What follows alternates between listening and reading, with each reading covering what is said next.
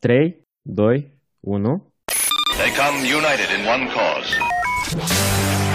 Politics cu Sandu și Mihai, podcastul care rupe Politics. Despre toți și toate. Se recomandă a fi ascultat la rece. Anul se lăsa la îndemâna copiilor. Bună seara! Bună seara, bună dimineața, bună ziua! Bine ați venit la podcastul Politics. O nouă săptămână, un nou episod. Nu uitați să mai avem social media pe acolo, Facebook, Instagram-uri. Intrați, dați un like dacă vă place ce facem. Cum zice Sandu, avem în episodul ăsta o invitată, am nu fac greșeala care am mai făcut-o, o invitată specială. O avem pe Adriana. Salut, Adriana! Salutare tuturor! Noi cred că continuăm discuția de săptămâna trecută despre educație și astăzi vom face un pas și mai uh, înapoi, mai spre copilărie. Adriana, te salutăm la noi în uh, microfonul liber, în emisiunea Politics Podcast. Ne spui câte ceva despre tine? Cu ce te ocupi? Cine ești? Cum ai ajuns acolo unde ești acum? Uh, și eu vă, da, vă, mulțumesc pentru, vă mulțumesc pentru invitație, în primul rând. Ce să vă zic despre mine? O să încep așa, cred că um, la moment motivul pentru care am ajuns să povestesc cu voi în emisiune este copilul meu de 11 ani. adică sunt mama unui copil de 11 ani, a unui băiat. Și cred că el este motivul pentru care am ajuns să mă ocup de educație la modul serios și la modul concret. Funcția mea ar fi educator parental, ci că așa se numește uh, chestia asta pe care o fac eu. Dacă ar fi să mă iau după funcție, dacă ar fi să mă iau după ceea ce simt eu că fac, mi se pare că doar generez niște gânduri, niște idei care deja există în oamenii care mă urmăresc sau care mă citesc sau care vin la atelierele mele și deschid niște portițe înspre anumite conștientizări pe care foarte mulți dintre noi când devenim părinți începem să le simțim, dar nu neapărat le aducem în zona conștientă, dar se întâmplă niște lucruri cu, cu noi. Ce să vă mai zic? Fac, fac de 8 ani de zile multe ateliere de parenting, de nu le spune dezvoltare personală, dar facilitez, să spunem, niște procese care se întâmplă în acele întâlniri cu părinții. Am făcut și un curs de educatoare Waldorf, pentru că am mers copilul meu la Waldorf și am vrut să știu despre ce este vorba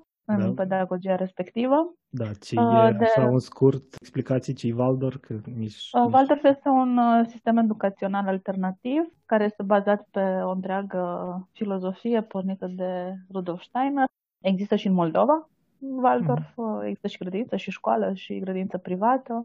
E un sistem alternativ de educație, cum ar veni foarte pe scurt. De aproape 2 ani colaborez cu o școală privată din Cluj, Green School, unde sunt consilier uh, educațional și unde lucrez cu educatori și cu părinți în vederea, nu știu, dezvoltărilor, dezvoltărilor abilități de inteligență emoțională, de înțelegere a psihologiei copilului și a dezvoltării copilului, de comunicare non-violentă, de înțelegere a comportamentelor și așa mai departe.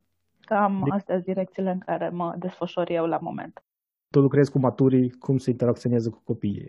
Basically, da. Uh, interacțiunea mea este practic doar cu maturii. Munca mea se adresează maturilor, da.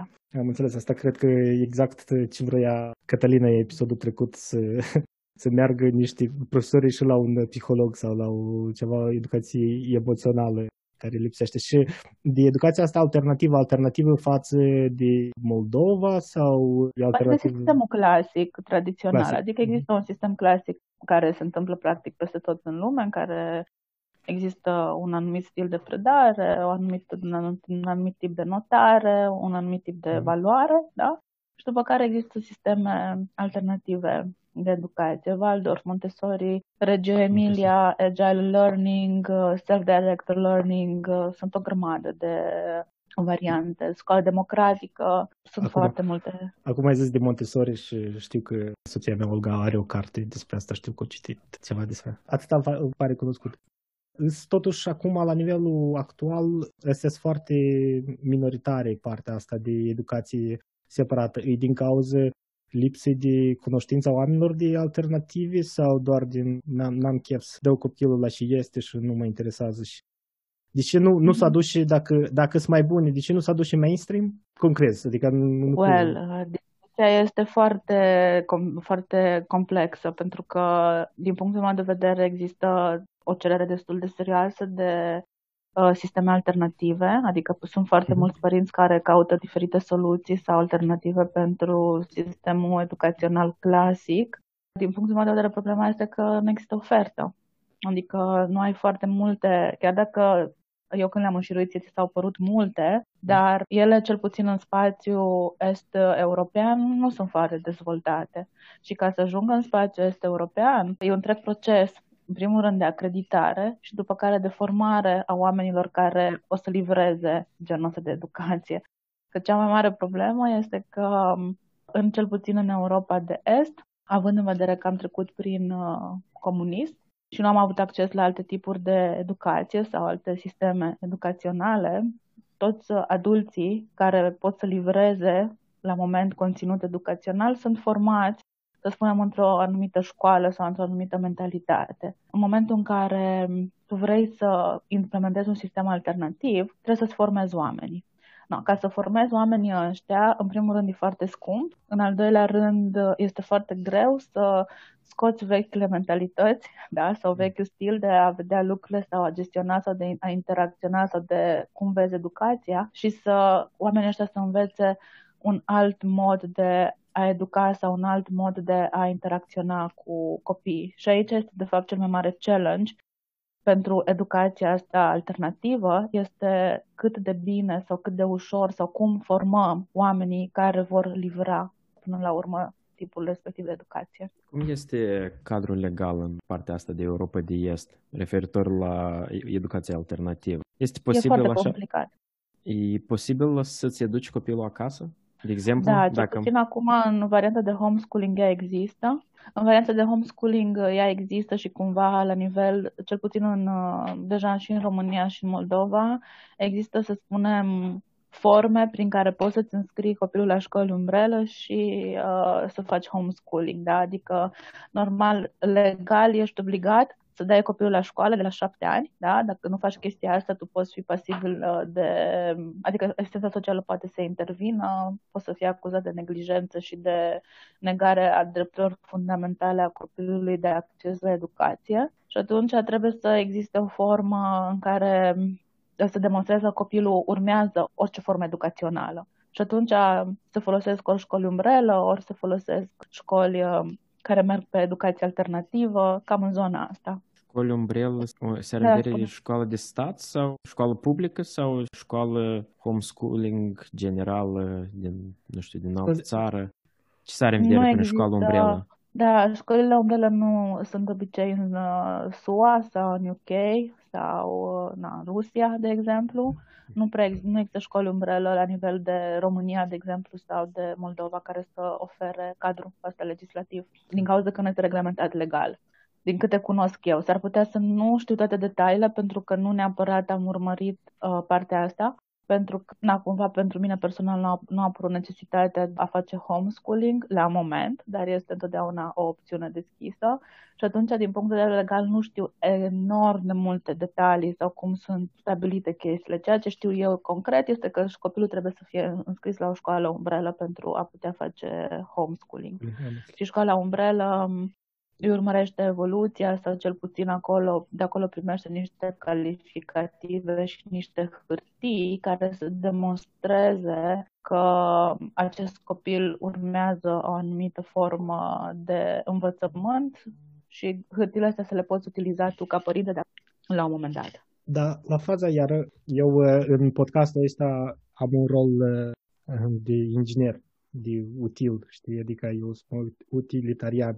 Ideea de, de ce schimbăm dacă nu e chiar așa de rău, ne zis că da, este nevoie și poate da, sunt uh, oameni cu probleme în școli, adică avem un um, ceva demonstrat mai bun dacă sau e o problemă majoră în sistemul actual? Sau e, aici că și eu mă gândesc cum am și eu un copil de 2 ani unde să-l dau și cum e să fie mai bine. Și asta, asta e interesant, e ceva demonstrat sau e ceva cantitativ sau calitativ mai bun în uh, școlile astea cu alternative față de mainstream. Până și toți, toți ăștia, um. adică majoritatea ăștia deștepți, tot au ieșit din mainstream-uri, care i aveam amu. Să fie demonstrat este foarte greu, să demonstrezi ce și în bază la ce. Pentru că da. dacă vrei să demonstrezi ceva, trebuie să ai niște criterii de valoare sau, nu știu, niște piloni sau niște termeni de comparație și atunci ce compari? Dar ce compari depinde foarte mult de ceea ce tu consideri ca și individ că este important pentru dezvoltarea unui om. Adică dacă pentru mine relevant este faptul că un copil ia anumite note la școală și asta e relevant pentru cât de bine el învață sau cât de bine se dezvoltă sau cât de bine se va descurca în viață, atunci tu ai acest sistem de valori și acest, acest barometru al tău după care evaluezi unde copilul tău s-ar potrivi mai bine ca sistem educațional. Dacă, de exemplu, pentru tine contează mai mult bunăstarea lui emoțională sau modul în care el se dezvoltă la nivel de, la nivel de alte inteligențe decât strict cea intelectuală, atunci s-ar putea să ai un, un barometru diferit și să te uiți la caracteristicile școlilor sau să ai niște criterii după care alegi școala puțin uh, sau foarte uh, diferite. Depinde ce e important pentru tine ca individ sau ce ai înțeles tu că e important pentru tine. Dacă se ia din punct de vedere psihologic și din punct de vedere al uh, la modul în care noi acum înțelegem că se dezvoltă copilul sau creierul sau omul, la nivel general, sistemul educațional clasic, intuit, uh, nu că intuitiv, dar este demonstrat din punct de vedere științific, neurologic, că este contraintuitiv dezvoltării mm. uh, individului. Adică ceea ce face sistemul educațional clasic nu este un sistem care urmărește uh, dezvoltarea uh, naturală a individului, sistemul educațional clasic a apărut ca o necesitate. O necesitate în momentul în care am avut acel boom economic, în care am avut nevoie de oameni care să meargă să lucreze în câmpul exact. muncii și acești oameni trebuiau să fie productivi și aveau nevoie de alternative unde să-și lase copiii. Aceste alternative nu erau gândite ca o formă de hai să văd cum o să dezvoltăm acești copii, dar tot pentru a dezvolta indivizi care să fie, cum ar veni, eficient și util statului, exact. dacă e până acolo. Da? Exact. Și atunci sistemul clasic nu este axat pe dezvoltare individuală, dar este axat pe, pe performanță și această performanță este stabilită în funcție de niște criterii strict cognitive. Dar mm. psihologia și neurologia, de exemplu, au demonstrat că de fapt, inteligența emoțională este un aspect mult mai relevant legat de, sau care ne va arăta nivelul de satisfacție al individului în viață sau nivelul de succes al individului în viață. Sunt foarte mulți copii și în școala clasică cu un IQ foarte mare, dar mm. care nu au ajuns de succes. De ce? Din cauza că ori nu au dezvoltat alte abilități care, de care ar fi avut nevoie ca să-și poată folosi IQ cât mai eficient, ori sistemul educațional în care au nimerit a fost un sistem educațional care nu a știut să le folosească sau să le dezvolte potențialul. Și asta mhm. este mm-hmm. o traumă pe care foarte, foarte mulți copii o au în sistemul clasic, care are interesul să vadă mhm. până la un anumit punct, să genereze copii care fac într-o anumită formă sau performează într-o anumită formă, într-un cadru foarte strict dar să știe că copiii cu aptitudini diferite pot să manifeste, să manifeste foarte diferit și de obicei copiii ăștia nu sunt uh, integrați și nu sunt văzuți de sistem, de sistemul clasic, de cele mai multe ori. Adică este o întreagă discuție despre toată povestea asta cu sistemul clasic și sistemul alternativ sau care dacă e mai bun sau nu e mai bun și așa mai departe. E foarte greu de spus, inclusiv dacă sistemul alternativ este mai bun din cauza din cauza că uh, depinde foarte mult de cine îl implementează. Dar uh, dacă este să te uiți la modul în care se dezvoltă individul și la dacă știi puțină psihologia dezvoltării, înțelegi că sunt foarte multe lucruri care în sistemul clasic nu sunt uh, ok pentru copiii noștri. Dacă l-a citit pe Sir Ken Robinson, uh, nu mai știu în care dintre cărțile lui, este un tip foarte fain care a murit recent, care a scris despre școlile creative și a vorbit despre cum uh, școlile omoară creativitatea. Și uh, cred că el povestea despre un um, experiment care s-a făcut, care măsura nivelul de creativitate al copiilor și cum acesta scade vertiginos după ce copiii intră, ajung la școală și undeva pe la 10 ani deja din numărul de copii doar 2 sau 5% mai manifestau creativitate și imaginație și așa mai departe. Și era o concluzie acelui studiu este că școlile ucid creativitatea. Adică, na, și Ken Robinson, printre altele, sunt foarte fain, îl recomand să-l citiți, care are foarte multe cărți uh, interesante. Da, bine, eu, eu fiind ca inginer, eu văd win-win aici. Lumea trebuie să muncească, nu să diseneze și să cânte. Da. Dar creativitatea nu este doar despre desen. Creativitatea o folosești și în matematică, și în fizică, și în chimie. Creativitatea este despre capacitatea ta de a-ți explora potențialul. Creativitatea este despre modul în care îți folosești potențialul înspre a genera idei dacă e până acolo. Și tu ca inginer trebuie să generezi idei. Și tu ca inginer trebuie să ai o idee despre cum îți implementezi ideile respective și așa mai departe. Da. Adică da. creativitatea nu este doar despre desen, hai să desenăm frumos. Eu cum am spus, eu am sechele cu desenul de la școală și de atâta cred că și cu, Da, și eu am și că era să rămân corigentă la desen, deci uh, știu ce zici. Era în clasa 5, era să rămân corigentă la desen. Eu care eram copilul premiant de 10, în afară de desen. Dar acela nu era desen. Și acela, acel mod de a preda nu era despre a dezvolta creativitatea sau despre a-ți găsi talentul, potențialul și încrederea, dar era despre a nimici încrederea, potențialul și tot ce...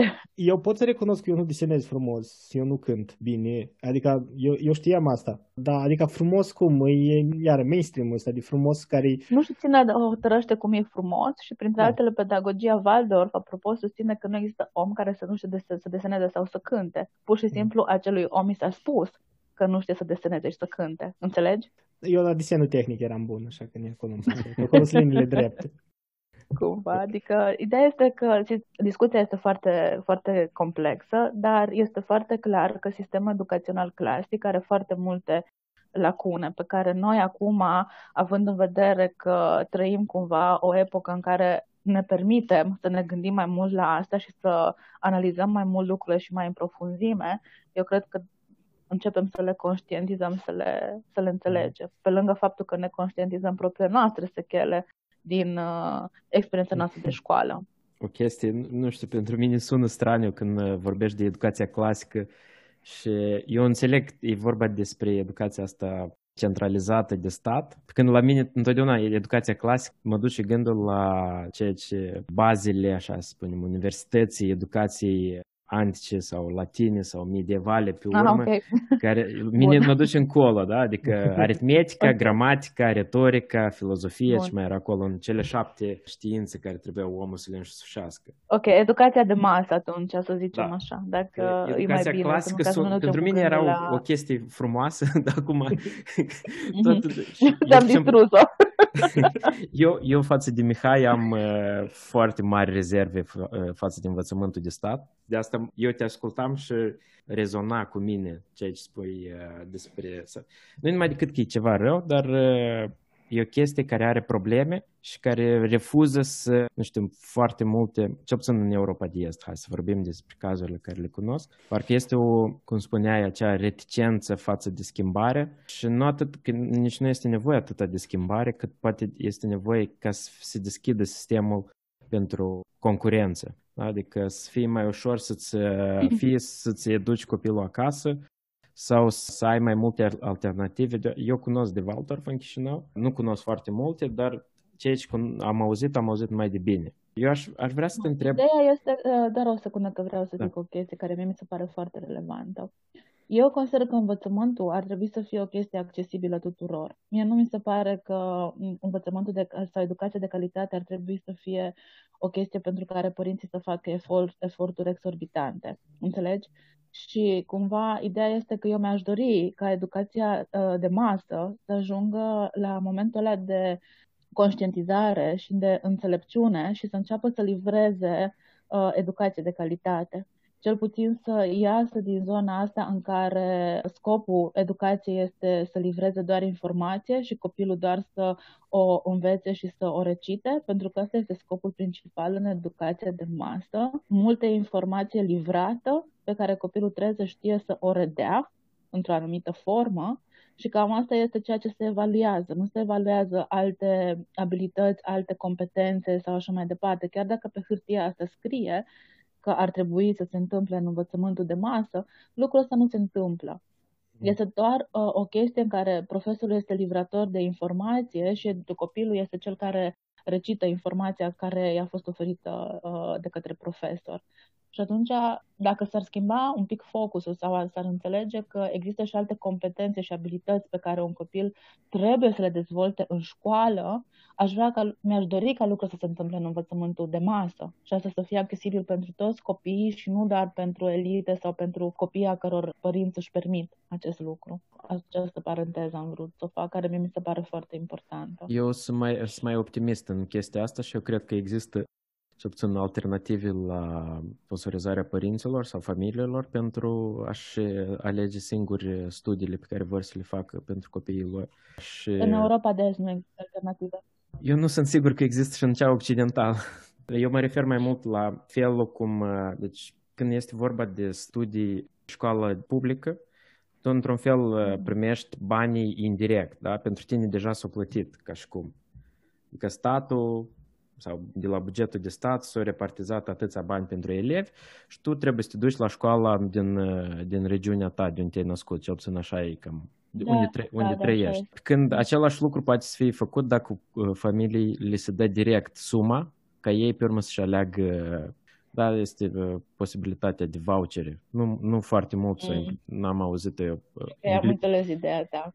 Și aici este uh, tot așa cu Asterix pentru că sunt familii care, deci poate sunt părinți care înțeleg chestia asta și înțeleg rolul educației, uh, sau capacitatea, au încredere în capacitatea lor de a alege mai bine pentru copiilor, dar uh, sunt foarte mulți părinți care nu au această capacitate să nu au această înțelegere sau nu au acest interes. Și na, adică ideea este că unii primesc și unii nu primesc, e la nivel de implementare, cum faci chestia asta la nivel de politici, de stat, ca lucrurile să funcționeze și de cât, cât de cât să ai până la urmă un control, că statul vrea întotdeauna să aibă un control asupra lucrurilor. Asta, asta e problema. Să nu are încredere că cetățenii sunt foarte conștienți și foarte buni în a face alegeri pentru ei. Problem, problema e că eu nu consider asta, adică eu deja sunt de partea cealaltă și eu, eu consider că oamenii sunt destul de capabili să decide pentru ei de asta și... Uh... Eu tot așa da... cred, dar statul nu crede. Păi da, asta Și statul nici măcar nu-și poate permite să creadă asta. Educația da, eu este una, una din cele mai mari bugete care trebuie administrate și destul de mulți oameni mănâncă de acolo, îmi imaginez eu. Da, da, aici trebuie indicat, eu tot aș fi de acord cu asta, doar cu condiția că aceste voucherele se le pot folosi doar pe educație.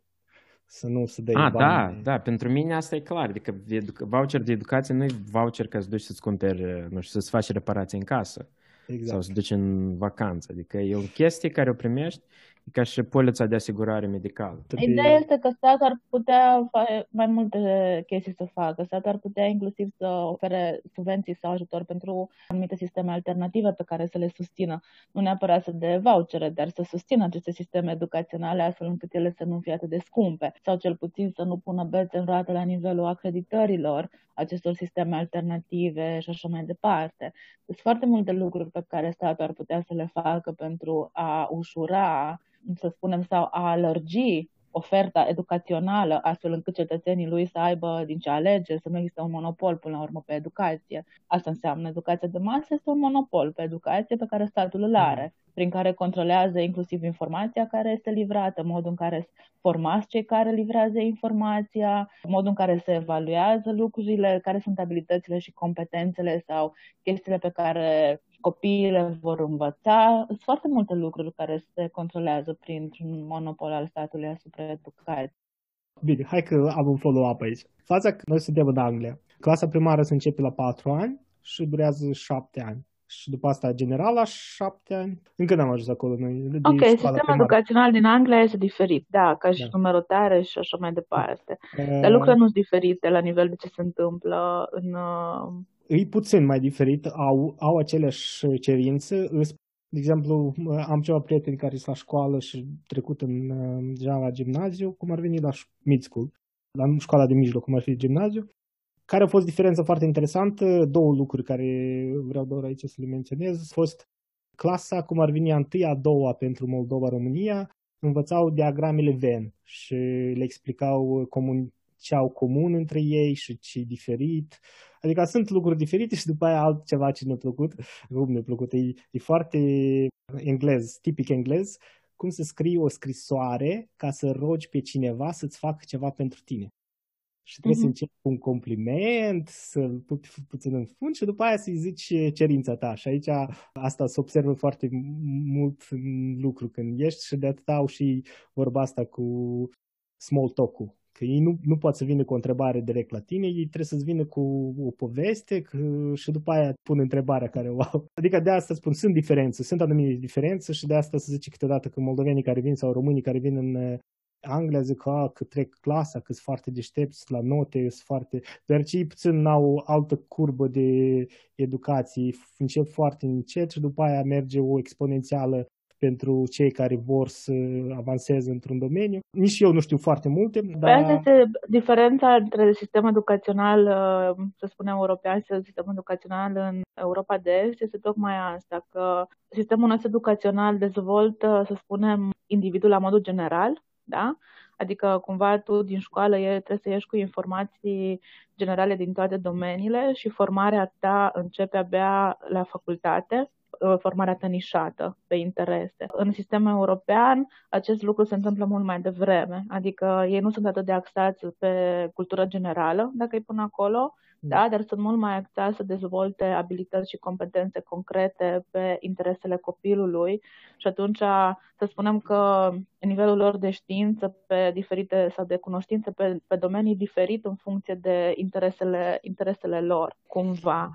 Ceea ce la noi în sistemul educațional de masă nu neapărat se întâmplă și noi nu am fost încurajați și nu, nici acum copiii nu sunt încurajați să-și descopere interesele.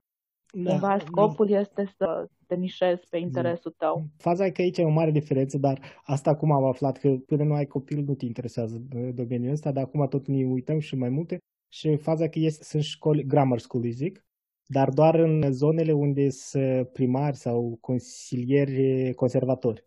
Unde slaburiști nu există aceste școli. Școlile astea au un nivel de un fel de test de IQ se dă de competență, nu e un test de exact de cunoștință doar, e unul de mai mult de logică și de cunoștință pe anumite domenii și în școlile alea intră doar cei care trec un, un anumit nivel, național sau local, cred că, să facem în fiecare an un punctaj care zice aici, în dependență de numărul de locuri, nu se pune în dependență de în fiecare an poate fi diferit, în dependență de cât sunt disponibil deschis și îți alegi trei școli, ceva de tipul. Și acolo sunt doar de obicei studenții buni, adică elevii buni. Asta e undeva clasa 4, cum ar veni, clasa 7 aici, clasa 4 a Moldova-România, când treci la gimnaziu. Faza că eu deja mă pun pe gânduri, partea asta de deja diferențiere face ca copilul să trăiască într-o bulă de oameni deștepți, în care interacționează cu... Bine, îți de acord că poate o împinge, poate...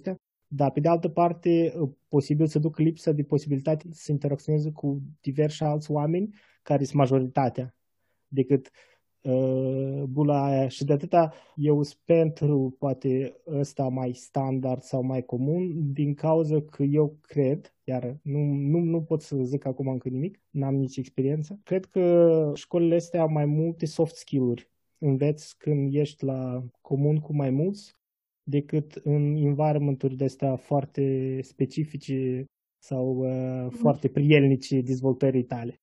Ok, uh, am înțeles teza ta. Aș putea să fiu de acord în anumite aspecte, dar și eu consider că educația nu neapărat ar trebui să aibă un uh, aspect atât de important social în care interacționăm unii cu alții, dar educația ar trebui să răspundă nevoilor foarte, foarte specifice ale fiecărui copil. Și copilul sau individul să-și găsească spațiu în care acele nevoi să-i fie satisfăcute. Pentru că educația, în primul rând, despre asta dar nu despre hai să fim toți împreună, că altfel uh, nu știu, nu o să dezvolt ce, să nu se întâmple ce. Sau dacă facem toți împreună și suntem, mergem doar într-un, într-o educație de masă, atunci cel puțin educația de masă ar trebui să-mi ofere oportunitatea să îmi dezvolt niște abilități sau să-mi răspundă la niște nevoi personale sau să-mi creeze contexte în care pot să interacționez cu oameni similari intereselor mele și nevoilor mele. Înțelegi? Da, Pentru nu, că eu spun din proprie experiență, copilul meu este un copil cu un IQ foarte mare. Este un copil gifted.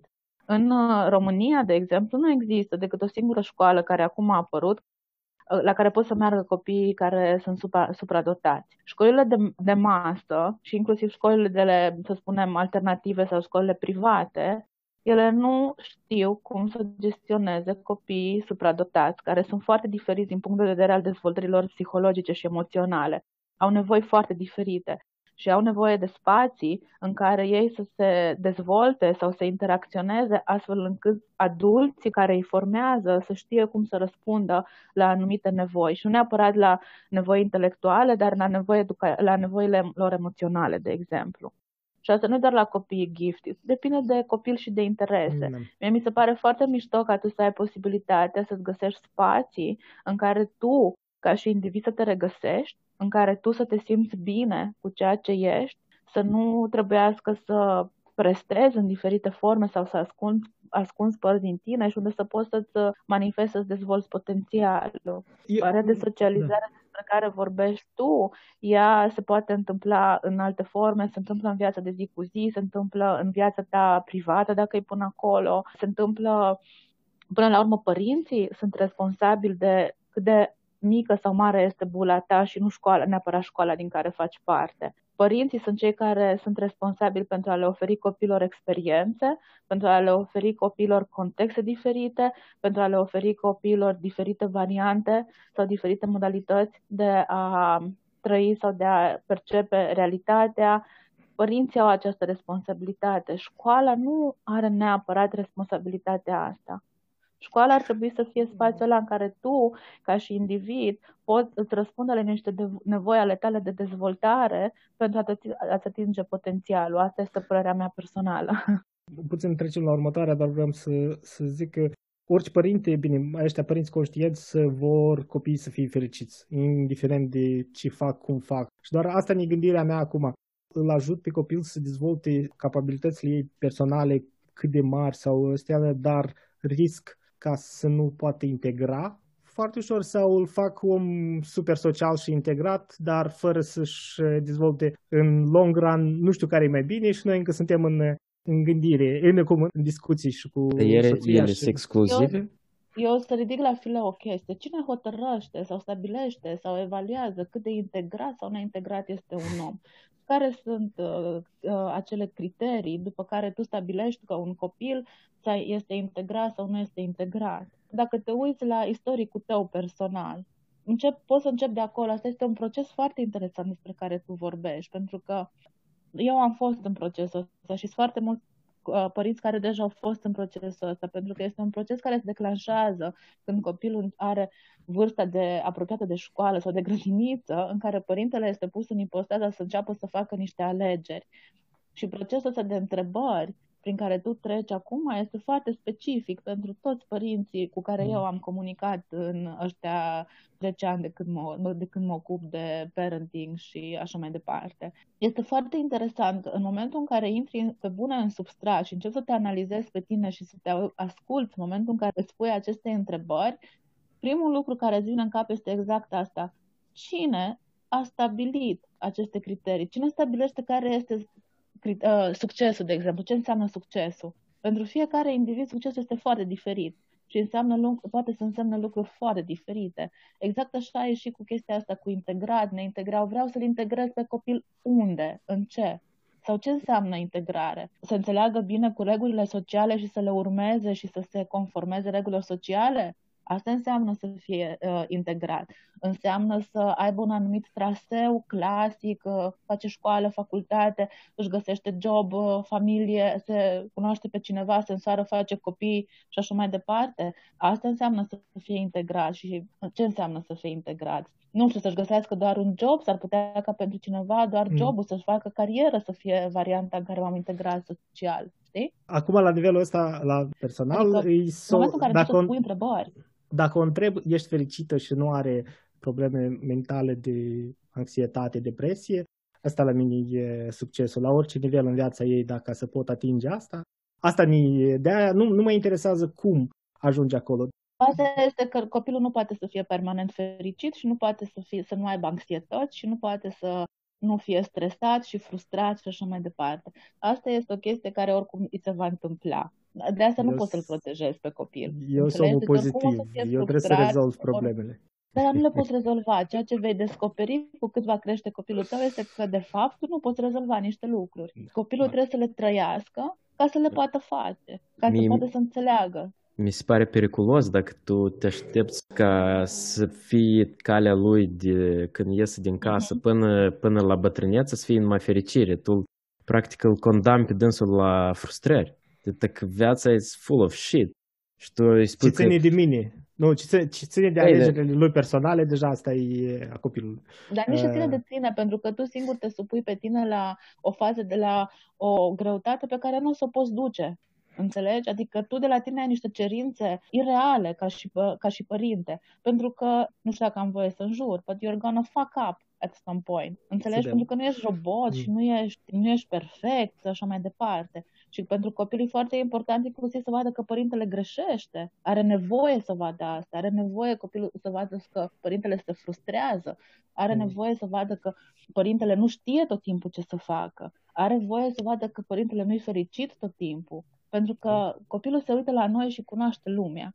Copilul se uită la noi da. și învață tot ce înseamnă lumea asta. Și dacă de la noi o să vadă că noi de la noi cerem perfecțiune, asta el o să integreze că asta este o valoare pe care trebuie să, ceară, să o aibă și el. Să ceară inclusiv de la el. Da, nu, asta sunt de acord. Da. Eu, eu mă recunosc, poate nu sunt chiar perfecționist, dar tind să cred că aș putea fi, dacă aș lucra mai mult. Acum, în sfârșit, ajung la întrebarea mea. Vreau să, să povestim puțin despre cum ți-a menționat și în chat despre, știi, vorba asta cu satul, crește un copil și, cum, și ce înseamnă în ziua de azi. Noi am dat copilul la grădiniță la 10 luni, la creșă. Și faza e asta că în ziua de azi, ideea despre... Dar și tu ai zis că uh, părintele trebuie să facă, trebuie să știe aia, trebuie să știe aia. Dar noi, majoritatea părinților, nu știm niciun cat, uh, nici despre cum să crește un copil. Și câteodată îmi pare instituțiile astea, adică pentru mine satul azi e internetul plus uh, creșa fiind și departe de casă, noi n-am avut uh, norocul de părinți, adică în doi ani cât are copilul, cred că două săptămâni am uh, binevoit, am, am uh, avut și noi relaxarea să aibă grijă cineva, altcineva de ea decât, decât noi. Uh-huh. Ce mhm. crezi tu în ce înseamnă îți trebuie un sat să crești un copil în ziua de azi? Ideea este că ceea ce însemna înainte că trebuie să crești un copil, modul în care comunitatea ta proximă se implica în creșterea acelui copil și modul în care tu, ca părinte, te puteai baza pe comunitatea proximă, da? să, să te ajute în momentul în care ai nevoie. Asta însemna, într-o anumită formă, că nu doar tu, ca părinte, erai responsabil pentru bunăstarea copilului, și pentru toate interacțiunile copilului și cumva copilul în același timp avea parte de interacțiuni diferite cu oameni diferiți prin care să, să cunoască lumea, dar totodată într-o zonă safe, în care tu aveai încredere în comunitatea în care uh, erai comunitatea proximă, da? Copilul era în siguranță în comunitatea respectivă și tu cumva puteai să lași un pic din controlul tău de părinte și să ai încredere și în alți oameni să aibă grijă de copilul tău lucru care era benefic pentru sănătatea psihică a părinților. În momentul de față acest lucru nu se întâmplă. Faptul că există o creșă sau o grădiniță, asta este, acum am un lapsus la cuvântul ăsta, dar... Ca un locuitor sau uh, ca un... Nici măcar nu e, un, nu, că, nu, nu, că, nu că e doar un, un locuitor, un, un locuitor care de fapt nu, e, care nu există. Adică ne amăgim cu ideea că grădinița sau școala sau așa mai departe poate, uh, joacă rolul acelui uh, stat în care noi aveam încredere sau acelei comunități în care noi aveam încredere și în care copilul se dezvolta în uh, siguranță. În momentul de față, în uh, societatea urbană, acest stat este inexistent și este una dintre cele mai problematice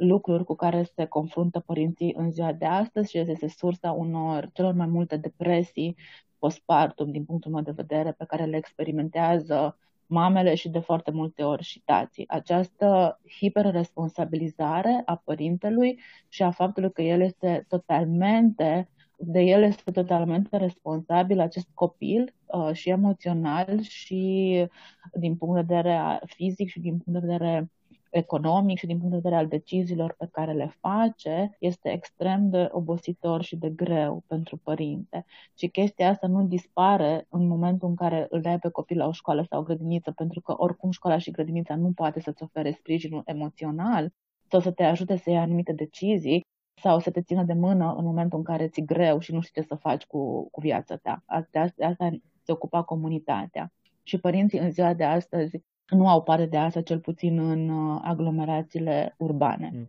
Și, din da. păcate, asta este foarte dificil. Da, eu mai am o teorie că faza asta cu zicala asta de stresat ca să-ți crește copil îi era mai mult, îi era o consecință a femeilor care stăteau acasă, nu lucrau, nu era un Păi stai un pic, că istoria point. omenirii nu a început acum 100 de ani istoria omenirii a început acum foarte multă vreme, în moment când nu neapărat exista fabrici și birouri în care cineva mergea în funcție de sex sau nu mergea în funcție de sex sau de repartizarea muncii. Eu cred că această sintagmă a început exact în varia It, it takes a village to raise a child, în faza în care noi trăiam, de exemplu, în triburi sau în comunități extrem de mici, în care comunitatea era unicul lucru pe care tu îl știai ca individ dincolo da. de comunitatea ta nu exista nimic sau dacă exista era o altă comunitate rivală cu care trebuia să te lupți, da? un alt trib. Și atunci, dar și atunci aceeași uh, situație erau uh, bărbații mergeau la vânătoare și femeile stăteau acasă, aveau grijă Depinde de, de etapă, că în, în, altă, în altă perioadă femeile mergeau și căutau, adică, nu știu, stăteau în pădure și căutau plante și ele se ocupau de anumite aspecte sau bărbatul se ducea în pădure și vâna, femeia se ducea în, în pădure și, uh, nu știu, culegea plante și ciuperci și așa mai departe. Adică, indiferent de cine ce face și cum face, nu este vorba neapărat de gen, este vorba de organizare socială și de faptul că în organizarea socială mică, în comunitățile restrânse, este mult mai ușor să îți găsești uh, persoane de sprijin și uh, oameni care să te ajute și care să te susțină în procesul tău de a fi părinte, de, de exemplu. Da? Un follow-up de părinți, de capacitatea noastră de a fi părinte. Cum crezi? Suntem majoritatea părinților sunt mai buni pentru copii decât o creșă, grădiniță vorbesc de perioada de până în șapte ani, să zic. Da, decât da. o creșă. Da, da, și da, oricât o să întreb și oricât o să-mi spui, o să zic da, da, și da, că asta este viziunea mea. Deci nu pot să-ți uh, dau alt răspuns și nici nu o să-ți dau alt răspuns și nici nu o să mă convingi, pentru că eu consider că da.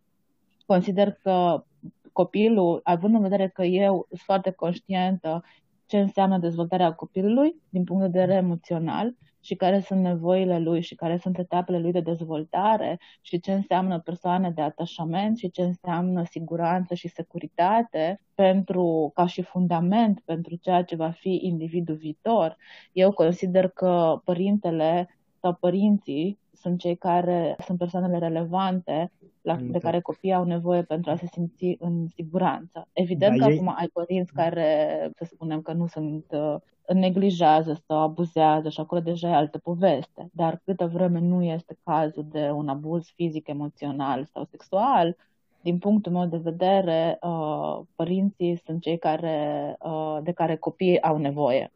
Da, asta având în vedere, nu tu ca individ, dar eu am în vedere de majoritatea populației. Tot așa crezi că majoritatea populației e incapacitate în ziua de azi să crească un copil mai bine decât o instituție pregătită. Da. Mamă dragă, Mihai, da. Mie mi-e frică Da, de întrebarea ta. din toate punctele de vedere, da. Eu încă n-am copii. Adică dar... pe mine mă sperie, sperie ideea că o instituție ar putea să fie mai echipată, să crească copii decât părinții. Atunci ce facem? Facem boarding school, internate, orfelinate, dăm acolo în instituțiile statului să aibă grijă Îi de ei. Că Îi luăm de la naștere, de la sânul mamei și îl punem Da. deodată în, acolo pe conveier. Instituție? Bine, Exact. uh, iar poate, poate și experiența mea personală cu grădinițele de aici, dar activitățile care le fac aici la grădiniță îmi par peste imaginația majorității persoanelor Acum care un le lucru. știu. Mihai, o să spun un lucru. Copiii la 10 luni, la un an, au nevoie de activități. Au nevoie de iubire, au nevoie să simtă că sunt cei mai importante pe planeta asta, au nevoie să simtă că persoanele care l-au făcut sunt acolo pentru el în orice moment, au nevoie să găs- aibă spațiul ăla de siguranță în care să testeze, să exploreze, să zică nu, să facă crize, să încerce tot felul de comportamente și așa mai departe. Și asta să o facă într-un mediu singur, cu persoanele care îl iubesc cel mai mult în viața asta. Nu are nevoie de activități. Activitățile astea sunt uh, conexe, sunt adiacente pentru vârsta asta, la care cel mai important este legătura lui stabilă cu părinții. Pentru că aici se formează atașamentul, aici copilul experimentează prima lui relație de iubire, aici copilul învață cum cineva care îl iubește răspunde nevoilor lui, aici învață cât poate să ceară sau cât poate să se aștepte într-o relație, de orice tip, că e de iubire, de prietenie, orice relație viitoare. Aici copilul învață în relația cu părinții tot ce înseamnă, de fapt, viața socială și ce înseamnă comportamente, ce înseamnă manifestări de comportamente, ce înseamnă emoțiile, cum se manifestă emoțiile, cum se trăiesc emoțiile, cum se trasează niște limite, cum uh, internalizăm da. regulile. Sunt o grămadă de lucruri care se Bine, întâmplă noi- în noi, cadrul uh, relației părinte-copil. Noi am hotărât că pentru sănătatea noastră comună a familiei, din cauza că nu avem uh, acces la ajutor, uh, am hotărât să, să meargă la grădinițe de la 10, la Că creșe asta de la este 10 ani. problema sistemului social din uh, țările Mm. dezvoltate, care nu susține părinții să poată să stea cu copiilor acasă, cel puțin primii doi ani de viață. În Dar nu, care nu era problema perioada financiară. testamentului. Nu e problema financiară, e problema mult psihologică și mentală. Unul din noi de a sta doar cu copilul. Asta spun. Eu, Eu, văd de majoritatea exemplu, în persoanelor momentul- diferit. Așa este. Eu îți vorbesc acum ca și specialist, îți vorbesc ca și om care se ocupă de psihologia copilului și de dezvoltarea copilului și așa mai departe. Dacă, de exemplu, un părinte vine la mine și mă întreabă cum ar fi mai bine să facă, dacă e vorba despre sănătatea mentală a părin- părintelui, eu, de exemplu, încurajez să-și ia un ajutor, să-și ia o bonă sau ceva, dar să mențină copilul într-un spațiu safe, într-un spațiu al lui personal, în un spațiu pe care el nu trebuie să-l împartă cu alți copii și nu trebuie să lupte pentru atenția adulților de care, care au grijă de el. Pentru că aici este cumva, de fapt, cel mai important aspect pe care noi nu-l conștientizăm, este că în momentul în care copilul merge la creșă, la grădiniță, nu mai are această atenție exclusivă pe care o primește acasă. Este o... Copilul trebuie să se lupte pentru asta în momentul în care intră în uh, grupuri sociale, da?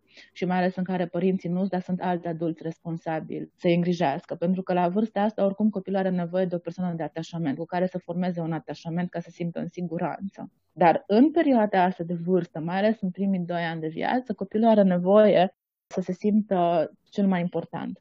Asta este o cărămidă foarte importantă în stima de sine, în atașament, în încredere și în siguranța pe care copilul o dezvoltă în perioada asta. Adică încrederea pe care copilul o, de, o dezvoltă în uh, lume.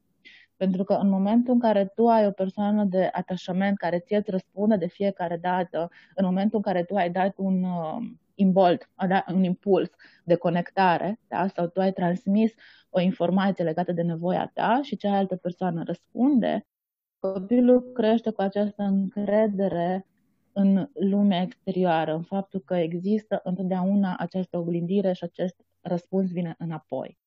În momentul în care copilul trebuie să lupte pentru asta, în momentul în care acest lucru nu se întâmplă imediat, mai ales în primii doi ani de viață, copilul, din punct de vedere fiziologic, intră într-o zonă de distres emoțional.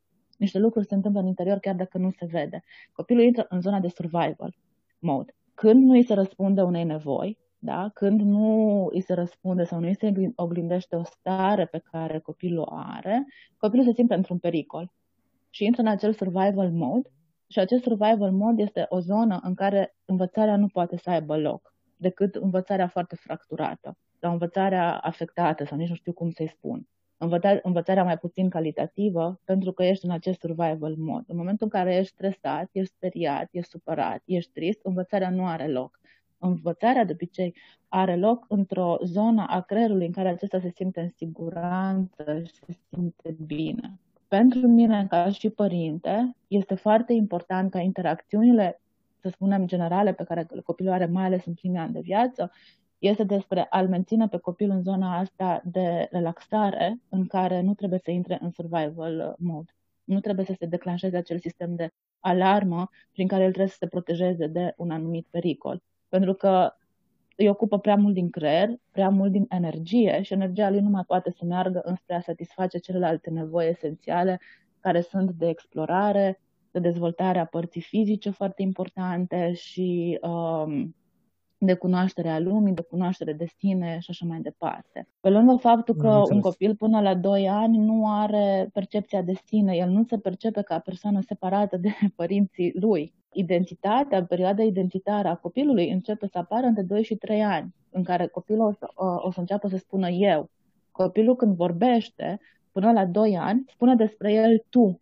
El nu se percepe pe sine ca individ, universul lui emoțional nu este separat de universul părinților până undeva la trei ani. El nu poate să diferențieze între emoțiile lui și emoțiile părinților sau emoțiile celorlalți oameni. Este foarte greu pentru ei să delimiteze spațiul acesta, pentru că ei nu se percep ca identități. Abia după doi ani apare acest aspect. Și de asta um, copiii... Bine, dar aici ca să, doar ca să explic sau nu știu dacă vrei să... Dar nu trebuie să te puțin, explici, Mihai. Este puțin, o nu, nu. pe care voi ați luat-o și asta este. Nu, nu, That's asta... It, dar... You own it and you move on. Nu, nu, dar ce vreau să zic totuși este generalizări ce zici tu. Nu, nu asta este basic psychology. Asta este neurologie și psihologia dezvoltării copilului. Asta nu sunt generalități, astea poți să le găsești. Poți și să nu sunt excepții de la asta? Creieră. Asta nu. vreau să zic. Poți să vezi cum se da. dezvoltă creierul, să înțelegi neurologia creierului și atunci o să vezi că asta it's not about my perspective și nu este despre generalități. Este vorba am despre înțeles. basic science de data da, asta. Am înțeles, am înțeles. Bine. uh, nu, chiar uh, poate uh, să mă interesează mai mult și alta ce vreau să menționez, doar că creșele okay. iar aici sunt puțin diferite, poate decât ai experimentat tu. Da, e, e o informație interesantă pentru, dacă aș avea aceeași situație, eu aș face la fel, adică asta vreau doar, părerea mea. Ok, eu ca este vi... alegerea ta, este procesul tău. Eu ca viitor părinte foarte mult rezonează cu ceea ce eu credeam și da. chiar, chiar mă bucur să aud chestiile astea, să înțeleg că nu sunt chiar uh, așa de unicat sau, Doamne ferește, disident în domeniul dat. Eu vreau să întreb uh, în continuarea ideii de educația copiilor mici, cum trebuie, cum vezi tu relația aceasta dintre părinte și copil? Ea este mai mult o relație de pedagog-elev sau profesor-elev sau un fel de relație de egalitate de copilul meu este prietenul meu. Vorbesc asta deoarece am auzit-o, am văzut-o, copilul meu mm-hmm. este prietenul meu, relație de egalitate, eu ca matur pot să învăț foarte mult de la copilul meu și chestii genul care mie mi se pare oarecum un copil de patru ani care învață, tu într-un fel deja ai trecut de perioada aceea și tu dacă vrei să înveți de la un copil de patru ani sau chiar și de șapte ani, chiar și de zece ani, Mie mi se pare straniu, dar eu încă nu sunt părinte, așa că asta e experiență cu trebuie să o iei cu sare și piper. Cam well, asta poziția mea este nici una, nici alta. Uh, eu nu consider că uh, rolul tău ca părinte este de pedagog și nu consider că rolul tău ca părinte este de prieten. Nu consider că este un singur rol pe care tu îl ai sau o singură formă prin care să te manifesti cu copilul tău. Ceea ce, modul în care eu văd relația este una de mentorat, sau o formă de leadership, da? Adică asta este modul în care eu văd relația cu copilul. Tu ești pentru copilul tău un uh, mentor, ești un creator de experiențe pentru copilul tău, ești un creator de cadru în care lucrurile se întâmplă, ești cel care cumva trasezi limite, trasezi reguli, trasezi anumite forme de uh, comunicare, dar într-o zonă din asta democratică, cu cât crește copilul. Deci, ca să fiu un pic mai clară, eu cred într-o zonă de o anumită, nu, nu știu cum să spun, nu consider că uh, relația trebuie să fie pe verticală, de sus în jos, nu consider că trebuie să fii șef, nu consider că trebuie neapărat să manifeste autoritate așa cum am uh, înțeles-o noi până acum, dar trebuie să fii un lider, trebuie să fii un mentor, trebuie să fii o persoană care își poate asuma niște lucruri legate de conducere, adică își poate asuma conducerea, dar această conducere nu trebuie să fie totalitaristă sau comunistă sau cum vreți voi să îi spuneți. Adică eu consider că trebuie să existe democrație, inclusiv în relația părinte-copil, în care copilul poate să-și exprime punctul de vedere, copilul poate să fie parte din a stabili anumite reguli și anumite limite și copilul poate să fie parte din decizii și din chestii care, mai ales chestii care îl privesc pe el. Pentru că toate chestiile astea care, despre care eu v-am spus, astea sunt abilități sau competențe pe care noi vrem să le aibă un adult, de exemplu.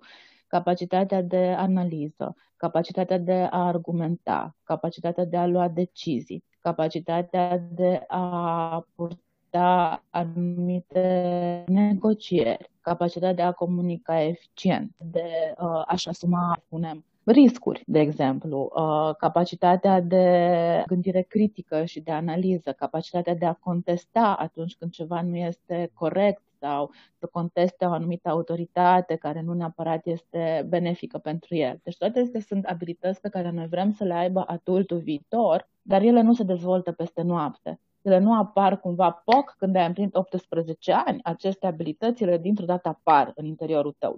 Ai apăsat pe un buton și dintr-o dată tu știi să faci toate chestiile astea, nu? Astea sunt niște abilități, niște competențe care se dezvoltă în timp. Adică copilul trebuie să aibă spații de când este foarte mic, să experimenteze aceste sau să-și exerseze aceste abilități într-o formă specifică pentru vârsta lui. Adică o formă de a lua decizii pentru un copil de 2 ani este varianta foarte simplă. Vrei să-ți iei pantaloni roșii sau pantalonii albaștri? Dar nu să hotărăsc eu că ți pantalonii roșii când pot să ofer acest spațiu în care copilul să își dezvolte această abilitate de a, a face alegeri da? sau de a lua decizii.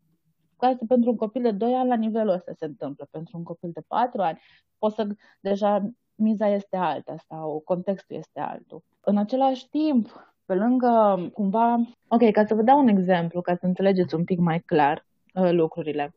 În momentul în care un copil începe, învață să meargă, procesul lui de ajunge să meargă în două picioare este foarte lung și începe, bun, dinainte de naștere, dar să zicem că începe dată cunoaște, cunoașterea. Și uh, există etape în care asta se întâmplă. În prima fază, copilul învață să-și țină capul singur, da? Să nu, să poate să-și țină gâtul. Asta este prima etapă în care copilul, prima bază pe care o punem pentru mersul în două picioare. După care copilul învață să se rostogolească, da? de pe parte pe alta și pe aceea pe burtă. După care copilul învață să stea în fund, după care copilul învață să stea în patru labe și după care copilul se ridică în două picioare. Și chestia asta se întâmplă într-un proces destul de laborios și destul de lung, aproximativ un an jumate. Dacă să ajungă să meargă așa cum mergem noi, are nevoie de undeva 5 sau 6 ani până când reușește să își controleze motrica atât de bine ca și un uh, adult, în, în care poate să-și coordoneze mișcările atât de eficient ca un adult. Adică până la vârsta respectivă, până la șase ani, copilul se împiedică, copilul pică, copilul nu reușește să facă o grămadă de lucruri, nu poate să-și coordoneze foarte multe aspecte ale corpului lui. Deci are nevoie de șase ani, să spunem așa, până când copilul reușește să-și controleze corpul lui fizic, da? Ei bine, în perioada asta lui de învățare, noi ce facem?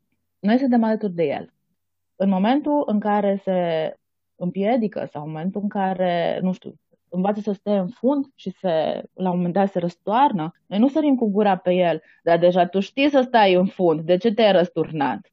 Dar de câte ori să-ți spun, nu? Păi gata, tu ai învățat să faci chestia asta, ce cu tine? idiotule, cretinule și așa mai departe, nu ești incapabil sau chestii genul ăsta. Nu, nu facem asta. Noi știm că el are nevoie de timp. Se va răsturna de foarte multe ori și noi îl vom ridica sau îl vom ajuta să se ridice sau poate îl vom lăsa să se ridice singur în funcție de situație, ca el să își dezvolte această abilitate. Când copilul învață să meargă și face primii pași după care pică, noi nu începem să strigăm la el sau să reproșăm că uite-te la tine ce cât ești de incapabil și doar dacă ai mers odată înseamnă că gata, ai deprins această abilitate și nu mai ai voie să greșești. Da? Deci noi nu facem chestia asta. Când e vorba de mersul copilului, de exemplu, de tot acest proces care de fapt e extrem de laborios, noi avem foarte multă răbdare și avem foarte multă înțelegere. Suntem acolo să-i susținem, să le pupăm bubuța da? și să-i ducem de mânuță și noi să stăm aplecați de spate și să ne doară spatele încă șapte luni după asta, da? Dar suntem acolo, în proces și înțelegem că copiii au nevoie de asta pentru ca ei să învațe să meargă. Dar în momentul în care copilul trebuie să învețe o interacțiune socială sau trebuie să învețe reguli sau trebuie să învețe cum să se comporte în societate sau cum să facă față la anumite lucruri sau cum să-și gestioneze emoțiile. Așteptările noastre se schimbă dintr-o dată. Dacă ți-am zis că așa trebuie să faci, apoi de câte ori să-ți spun, că dar nu o să-ți spun de o mie de ori, că îți spun o dată și așteptarea ta este ca după aceea copilul să facă. Și dacă copilul nu face sau copilul nu respectă o regulă sau nu respectă o limită sau nu reușește să facă anumite lucruri la nivel social sau să-și controleze anumite impulsuri, noi foarte repede vrem acolo să intervenim, să corectăm, să ne arătăm autoritatea, să vedem, să ne demonstrăm nouă că noi controlăm procesul. Și foarte repede. Așa, avem așteptări, așa să se întâmple chestia asta. Dar procesul de învățare nu este diferit față de chiar dacă subiectul se schimbă, da? Adică procesul de învățare este același și dacă învață să meargă, și dacă învață să vorbească, și dacă învață cum arată viața socială și cum arată interacțiunile sociale. Și pentru ca procesul ăsta să se întâmple eficient, copilul are nevoie exact de aceleași lucruri de care are nevoie și când învață, învață să meargă. Să-l susținem, să-i pupăm bubuța, să avem răbdare, să-i repetăm de 100 de ori, să înțelegem că ăsta este un proces și că la un moment dat va greși și că greșeala este normală, care are nevoie de părinții lui să-l prindă de mânuță, să-l ridice și să-l lase să meargă mai departe. Da? Adică, cumva, nevoile astea nu se schimbă în funcție de ce învață copilul.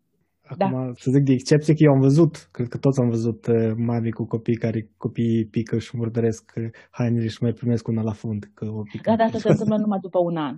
Deci până la un an există răbdare. Deci până la un an au voie.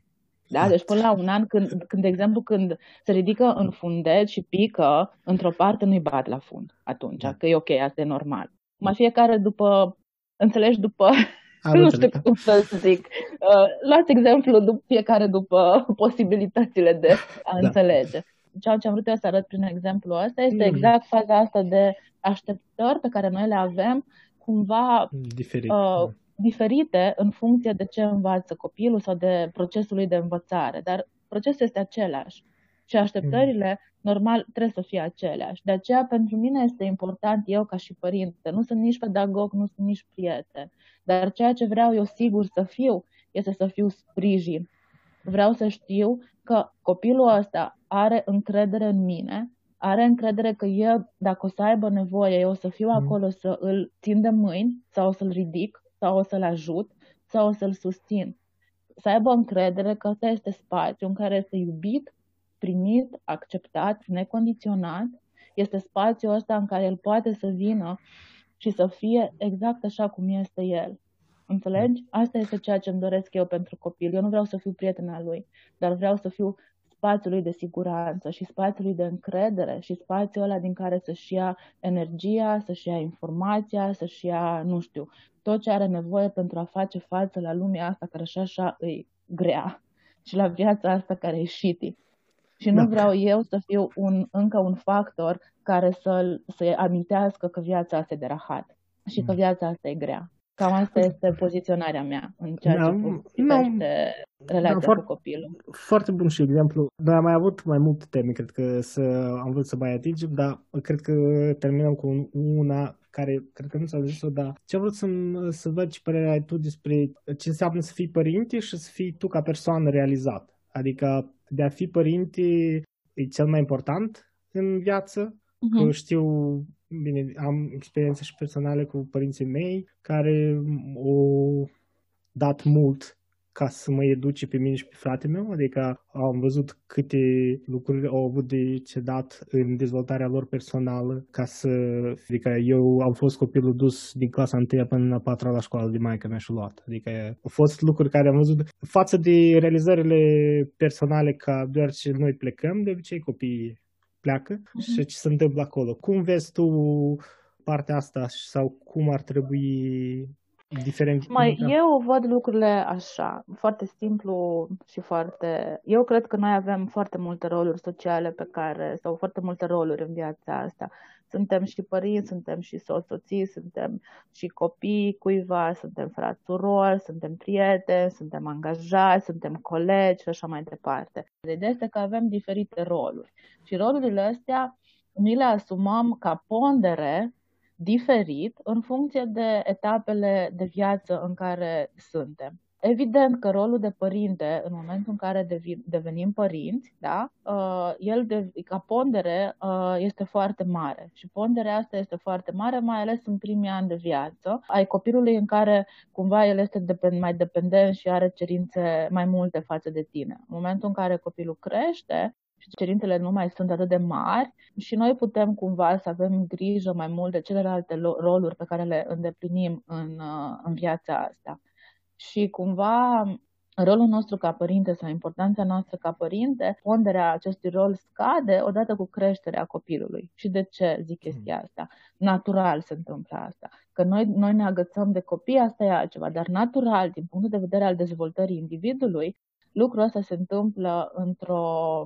și îl vezi foarte clar. Noi ca și părinți și copii suntem uh, cumva înlănțuiți într-un dans și dansul ăsta are o amplitudine mai mare sau mai mică. Dacă cu cât copilul este mai mic, cu atâta dependența lui față de noi este mai mare. Cu cât copilul începe să crească, nevoia lui de independență crește și el începe să se desprindă de noi, începe să exploreze mai departe mediul în care este și nevoia copilului de a fi mai departe de părinte începe să fie din ce în ce mai pronunțată.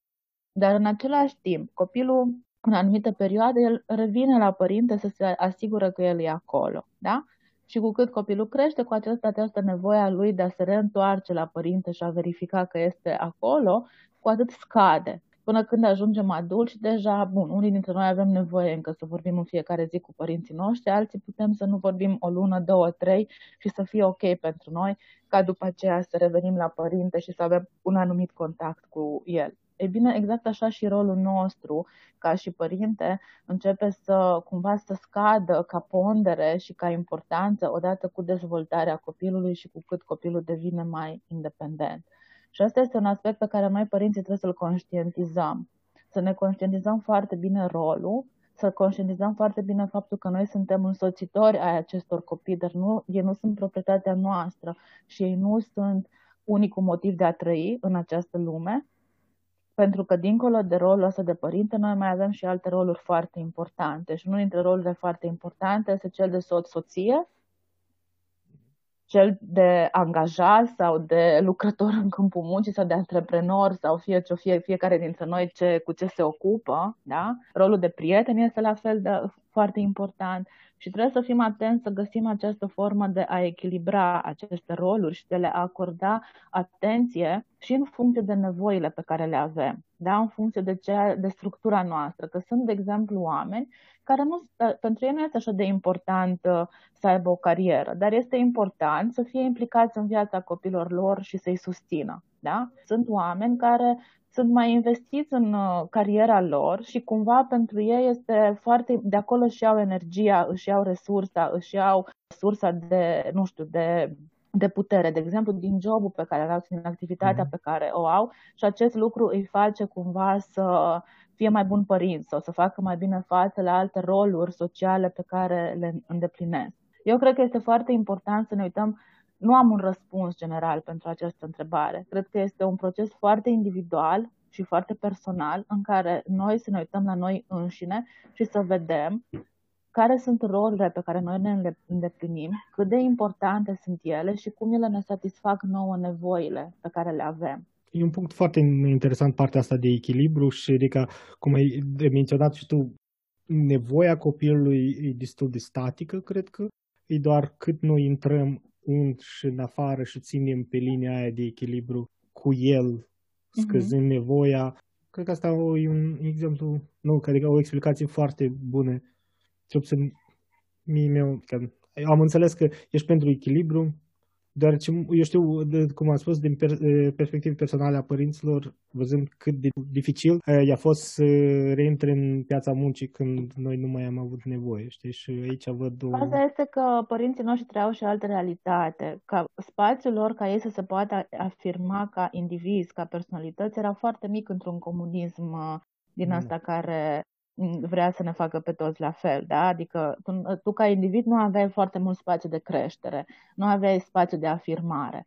Cumva spațiul familial era unica zonă cumva necontrolată de sistem, în care părinții noștri puteau să se manifeste și puteau să se simtă importanți și puteau să, sim- să simtă că au un aport pe bune și puteau să, sa- să satisfacă nevoia asta uh, foarte importantă de a fi apreciat, de a influența, de a avea putere, de a, a simți că contribui, da? Și așa mai departe, inclusiv nevoia de dezvoltare. Asta nu se putea întâmpla dincolo de spațiu familial pentru părinții noștri. Noi care trăim alte vremuri și alte contexte în care avem foarte multe oportunități de uh, dezvoltare și foarte multe zone în care putem să ne satisfacem aceste nevoi, evident că nu mai este atât de necesar ca noi să trăim prin copiii noștri, pentru că avem posibilitatea să trăim uh, noi ca indivizi deja în contextul prezent în care suntem, pentru că trăim într-un context social total diferit cu alte, uh, alte oportunități decât ceea ce au avut părinții noștri și atunci Da. avem mai mult spațiu să ne gândim la noi înșine și la ce vrem noi, ceea ce E- părinții noștri nu prea au avut. Din păcate și părinții noștri au fost la perioada de tranziție când au avut uh, trecut de la comunism la o altă realitate în care poate nu s-au Da, numai că nu ei au au fost fost pregătiți foarte formați bine. de, așa este, doar că ei gândește că ei au fost formați și au fost Da. crescuți de oameni care au trăit războaie și foame. Și Mm. acolo Da, sunt alte moștenirea priorități. transgenerațională este total diferită și impactul pe care l-au avut acele lucruri se manifestă diferit. Da. Sandu, un Eu follow-up cred sau că- alte Aș vrea să continui, dacă mergem mai pe urmă, facem un episod Eh. de patru ore și Da, ne eh, prindem poate- miezul Da, eu nopții. am o problemă că nu pot vorbi puțin, sorry. Nu, nu, dar eu chiar, uh, pentru mine, partea, dacă sincer, eu îți mulțumesc de răspunsul cu pedagogul și elevul sau prietenie. Am găsit această middle way, care mi se pare și destul de constructiv, dacă pot să spun. Pentru mine a fost destul de...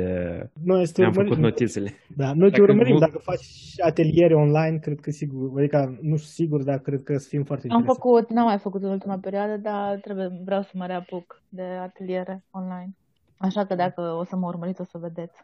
O să le mai anunț. Mă Eh, bucur că v-am fost cu folos și mă bucur că sper să iasă fain. Cam asta este. Adriana, îți mulțumim foarte mult că ai acceptat uh, invitația noastră și eu cel puțin uh, partea mea, ceea ce pot spune, am învățat foarte multe.